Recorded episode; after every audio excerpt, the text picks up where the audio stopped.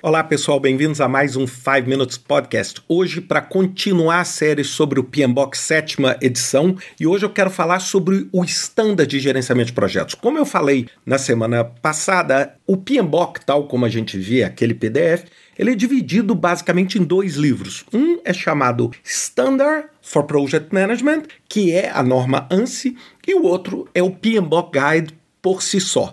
Muitas vezes a gente chama isso tudo de PMBOK, mas são dois guias diferentes. Hoje eu vou falar sobre a primeira parte, que são os padrões. E esses padrões, eles têm como espinha dorsal, como eles tiveram nas versões anteriores, os processos.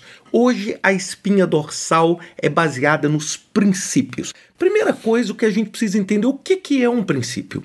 Um princípio é aquilo que provê a fundação em como nós devemos aproximar alguma coisa ou tomar determinadas decisões em cima de uma profissão.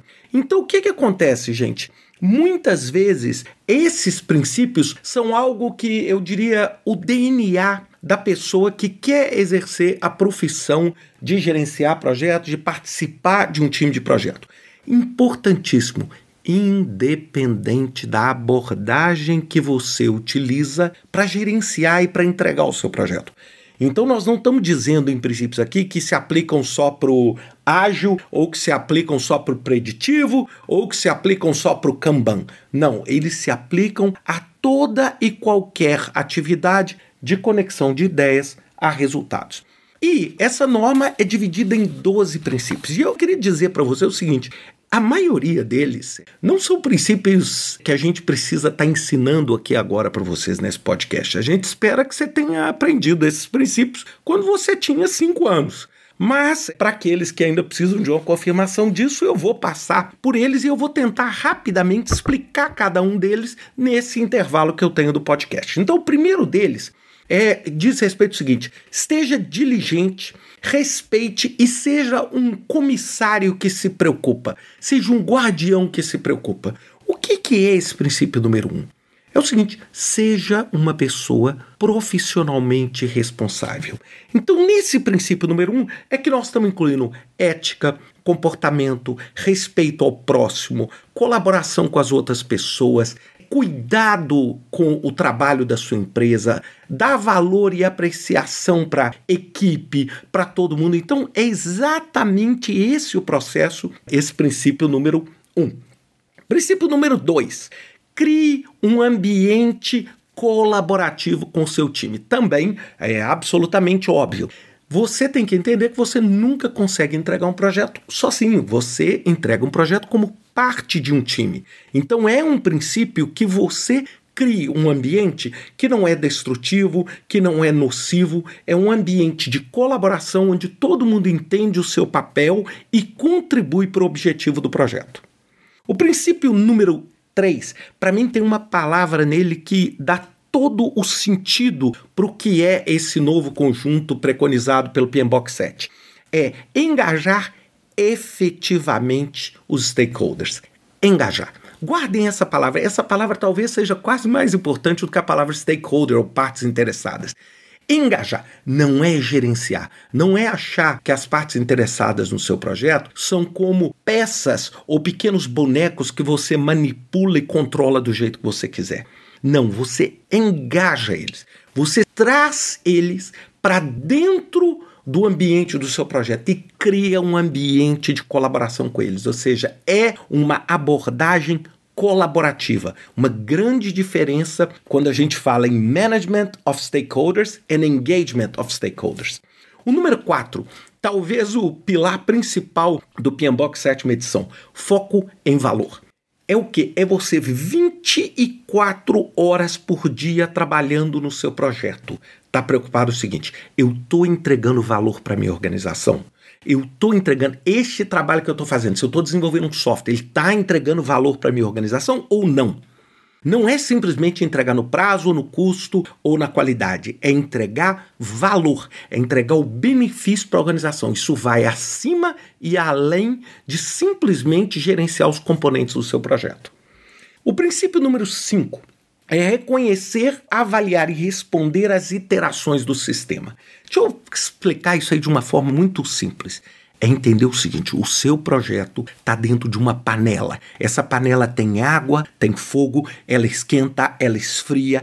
Existem inúmeros fatores fora do seu projeto que impactam diretamente o seu projeto. É como se o seu projeto fosse uma engrenagem perto de um sistema infinitamente maior e que você nunca pode tratar o seu projeto como um sistema isolado. É mais ou menos assim: eu fiz meu escopo está fechado, está escrito na pedra e nunca mais vai mudar. Bem, aqui nós estamos falando diferente. Nós vamos reconhecer, nós vamos avaliar e nós vamos responder essas mudanças no sistema. Acho que o Covid é um exemplo ótimo para isso.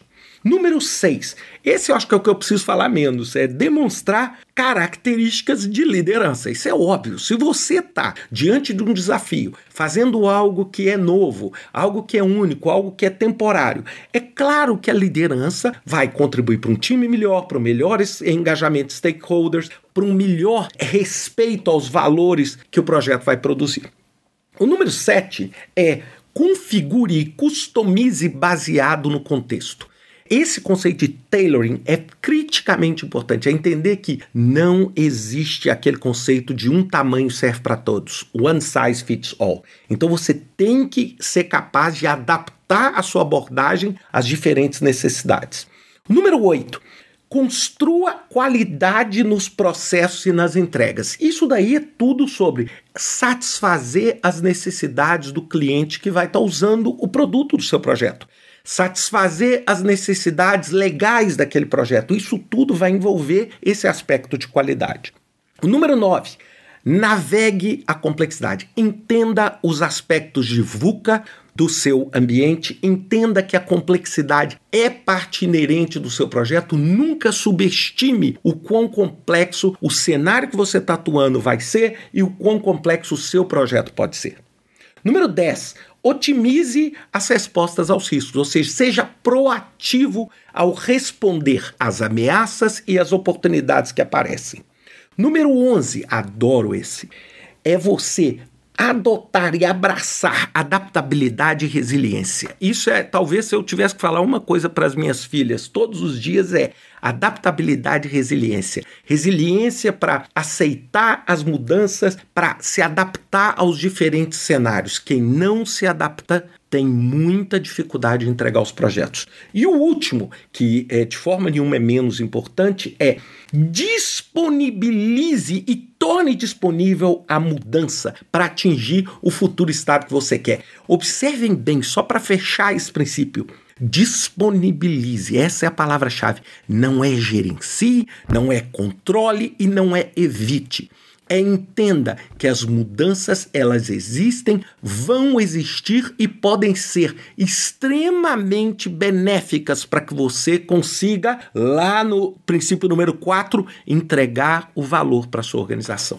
Então, basicamente, gente, nesses poucos minutos aqui, esses são os princípios. E semana que vem eu vou falar especificamente sobre os domínios de desempenho, que é a resposta que o PMBOK 7ª edição dá para esses 12 princípios. Só se lembrem de uma coisa: esses princípios servem para qualquer tipo de projeto, em qualquer metodologia. Espero que vocês tenham gostado. Até semana que vem com mais um 5 Minutes Podcast.